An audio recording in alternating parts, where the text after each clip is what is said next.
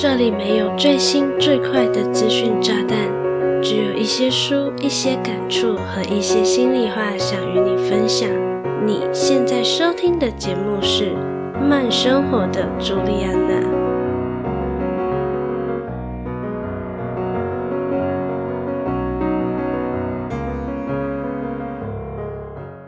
Hello， 大家好，我是朱莉安娜。感谢你收听《慢生活的朱莉安娜》第二十四集。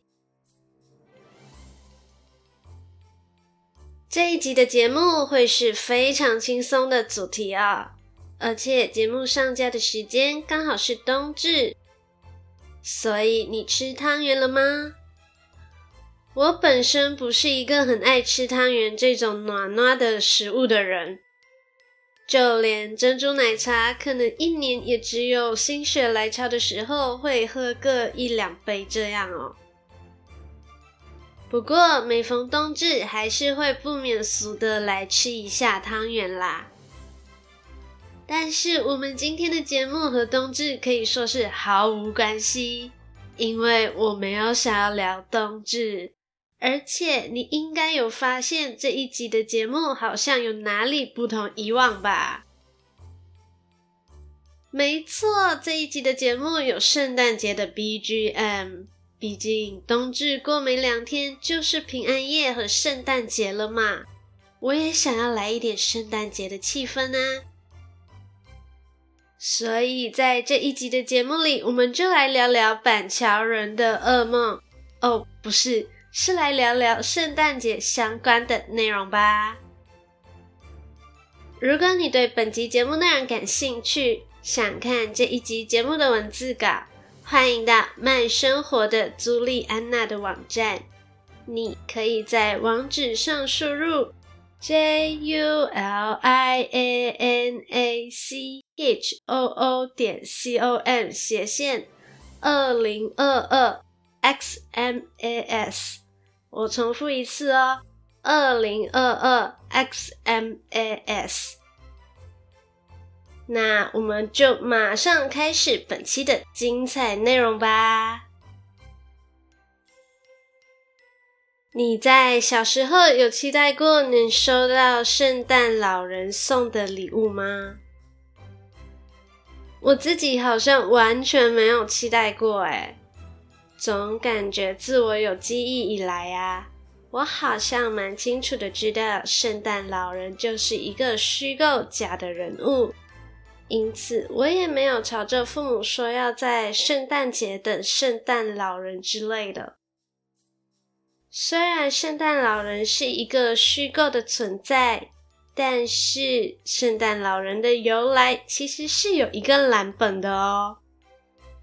相传在四世纪的时候，在小亚细亚有一位名为圣尼古拉斯的好心主教，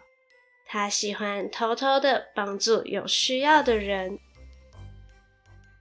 例如，他会在穷苦人家的鞋中放钱，或是秘密的赠送礼物给他人，堪称为善不欲人知的最佳典范。尽管圣尼古拉斯想要低调的帮助他人，但是莫名其妙就收到钱或是礼物的人，总会好奇这个好心人是何许人也吧。于是圣尼古拉斯的善举就开始流传开来，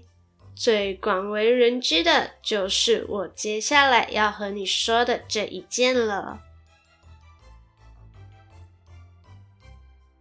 从前从前，乐善好施又特别喜欢小孩的圣尼古拉斯，打听到有一位家境清寒的父亲有着三个女儿，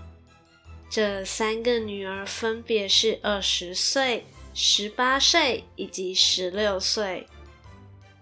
有人说，由于这家人太穷了，以至于没有办法为女儿置办嫁妆，而无法把女儿嫁出去。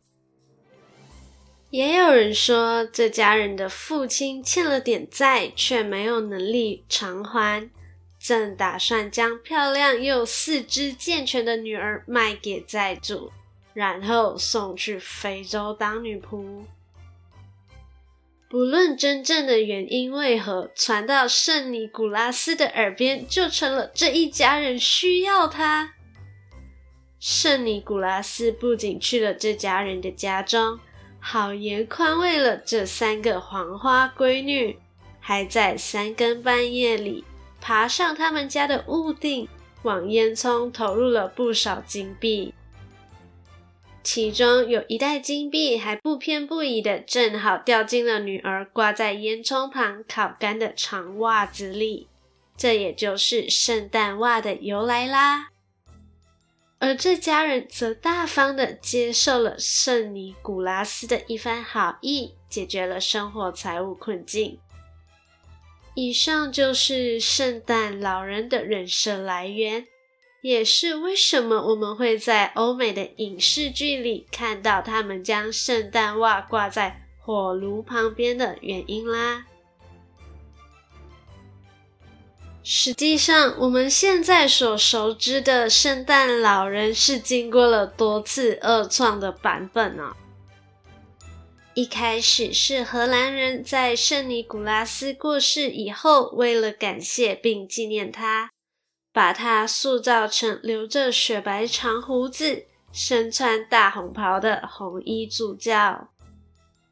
同时，荷兰人还会在十二月六日，也就是圣尼古拉斯节的时候，模仿他派送礼物的举动，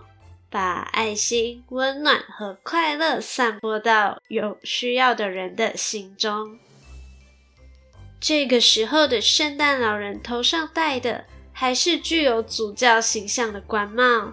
同时他还有黑笔的这位得力小帮手，帮助圣诞老人将糖果和礼物派送给乖巧的小孩。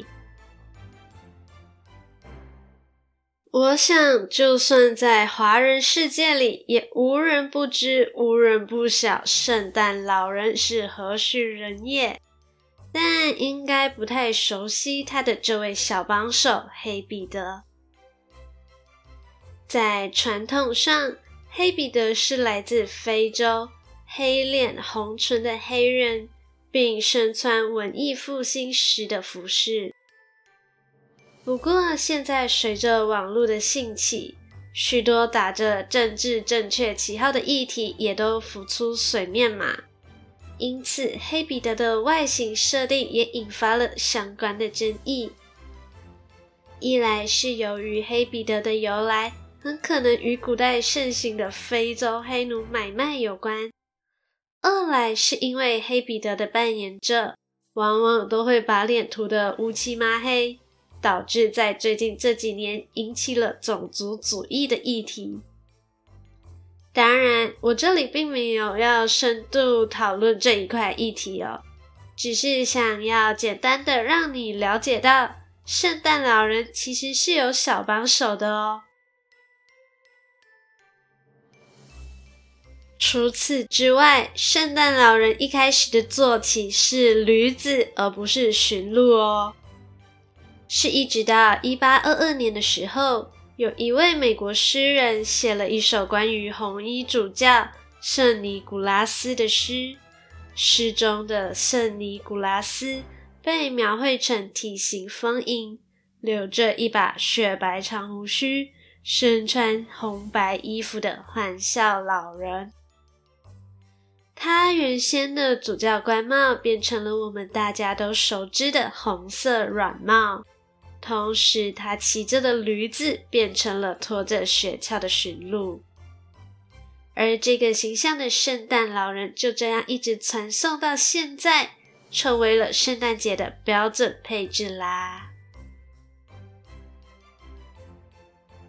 尽管如此，在一九三一年以前，地球上的各个角落对于圣诞老人的想象描述仍处于不尽相同的阶段哦。在某些地区，会形容圣诞老人是一位高大精瘦的老先生；有些地区的人民则会形容圣诞老人身穿的是绿色的袍子。一直到一九三一年，圣诞老人在全世界的人眼中才有了共同的认知，而这全都源自于可口可乐的商业广告操作。当时可口可乐公司希望能透过广告鼓励消费者在寒冷的冬天也照样能来一瓶肥宅快乐水，就委托了插画家为圣诞老人量身打造了广告形象。同时从一九三一年到一九六四年之间，可口可乐公司在杂志广告、店铺摆设、户外广告牌等地方都安排了各种铺天盖地的内涵圣诞老公公的广告，自此圣诞老人的形象就深深地植入了地球人的内心，同时与圣诞老人有关的商业化活动也逐年增加。我想应该有不少人都和我一样，曾经误会过我们现在所知道的圣诞老人是可口可乐公司的一波商业活动下的产物。其实并不然哦，因为在可口可乐公司的官网上就会写到，在这一波广告操作之前，圣诞老人就已经是红白相间的形象咯。这个形象并不是可口可乐公司赋予的，可口可乐公司所做的是让这一个版本的圣诞老人形象成功的广为流传到全世界。而且关于可口可乐的圣诞老人也有着不少有趣的小故事哦。当初为可口可乐公司打造这个圣诞老人的插画家，在最开始作画的时候，是邀请了他自己的退休送货员朋友为模特来作画。但是后来他的这位退休送货员朋友过世了，插画家就改由看着镜子里的自己作为模特来作画。而在看着镜中的自己作画的时候，插画家不小心将圣诞老公公的腰带给画反了，还曾引起不少的民众写信给可口可乐公司询问哦。甚至在某一年的可口可乐广告中，圣诞老人忘了戴上结婚戒指，也引发了不少民众的关注，写信给可口可乐公司询问圣诞老人的婚姻状态，真的非常有趣。所以说可口可乐公司的这一波商业广告操作果然够厉害的吧。说到这里，这一波的寒流真的好冷啊，我先去倒一杯热水润一润喉咙，所以休息一下，别走开，马上回来哦。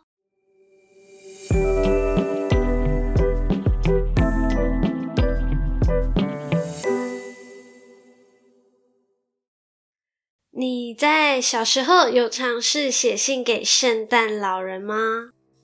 在节目的开头我就有说过，我不是一个相信这个世界上有圣诞老人的天真小孩嘛。但是我在准备这一集节目的时候才发现，原来这世界上还是有很多天真浪漫的可爱小孩，居然都会写信给圣诞老人耶。我果然不够可爱。那些相信这个世界上有圣诞老公公的小孩，有不少都会写信给圣诞老人，希望能收到想要的礼物，完全就是一个对神灯许愿的概念。而有些国家的邮局会为了不要破坏这些小朋友的期待，甚至还会安排专人回复这些写给圣诞老人的信件哦。我原本以为现在网络这么发达，会相信这个世界上有圣诞老公公的小朋友应该不多了吧。结果万万没想到，有数据显示一九九五年的香港邮政收到了六百多封小朋友寄给圣诞老人的信，而来到了二零一五年的时候，还不减反增的上涨到一万一千多封。老实说，这个数字真的让我觉得好意外。在这些善意的谎言中，让我觉得超级有趣的莫过于北美防空司令部的圣诞老人追踪网站，因为这完全是一个美丽的意外。在一九五五年的时候，有一家美国的百货公司在报纸上刊登了一则给小朋友们的广告。这则广告的内容是鼓励小朋友们透过一个特别的电话号码打电话给圣诞老人。听起来是不是超级有趣的呢？不过我想我应该不会是那个勇于打电话给圣诞老公公的小孩啦。而且更有趣的事情尚在后头哦。因为根本没有任何人会想到印在广告上的热线电话印刷错误，原本是打给圣诞老人的电话，全部都被转接到北美大陆防空司令部的指挥中心热线上了。当时值班的上校在圣诞夜的前夕就接到了第一通来自一个六岁小男孩的电话，而后他还接二连三的接了好几通小朋友打来说出圣诞愿望的电话。于是他直接霸气下令，所有接电话的工作人员都必须给打电话来的孩子们提供圣诞老人目前的位置哦。虽然这完全来自于一个莫名其妙的误会，但是这个传统就这样莫名其妙的被保存了下来。甚至在一九九七年的时候，加拿大军方的某一个少校还在网络上建立了刚才我和你提到的圣诞老人追踪网站，让全世界的地球人都可以在平安夜的时候追踪到圣诞老人的最新位置，让圣诞老人简直毫无隐私可言。时至今日，这个网站仍然在运作当中哦。我会把网站的连结放在资讯栏，有兴趣的话就点开来看看圣诞老人何时会抵达你的所在地区吧。说实话，我真的很想知道那些曾经相信这个世界上有圣诞老人的小孩，现在对于圣诞老人的存在是抱持着怎么样的想法呢？我想他们应该会把这样美好的谎言继续维持下去的告诉自己的下一代吧。你是否曾经也是那一个相信世界上有圣诞老人的小孩呢？如果是的话，我真的超级好奇当时的你是怎么样的一个心境，以及现在的你，假如有小孩的话，是否也会将这个圣诞老人的存在灌输给自己的小孩呢？要是你有和圣诞节相关的回忆，很想要分享的话，欢迎你留言或是到 Instagram 私讯给我哦。你可以在 Instagram 上搜寻慢生活的朱莉安娜，小老鼠 J U L I A N A C H O O C O M。 我真心期待着你的分享哦。好啦，这一集的节目就是这么的轻松，不知不觉就来到尾声咯。非常感谢你愿意在百忙之中收听慢生活的朱莉安娜，希望你喜欢本期的节目内容。这也是我第一次尝试在节目上用类似于说故事的方式和你娓娓道来。如果你觉得本期的节目内容还不错，期待你能订阅这个节目，同时花一点点的时间帮我的 Apple Podcast 给我五颗星加留言，让更多的人有机会看到并收听这个节目哦。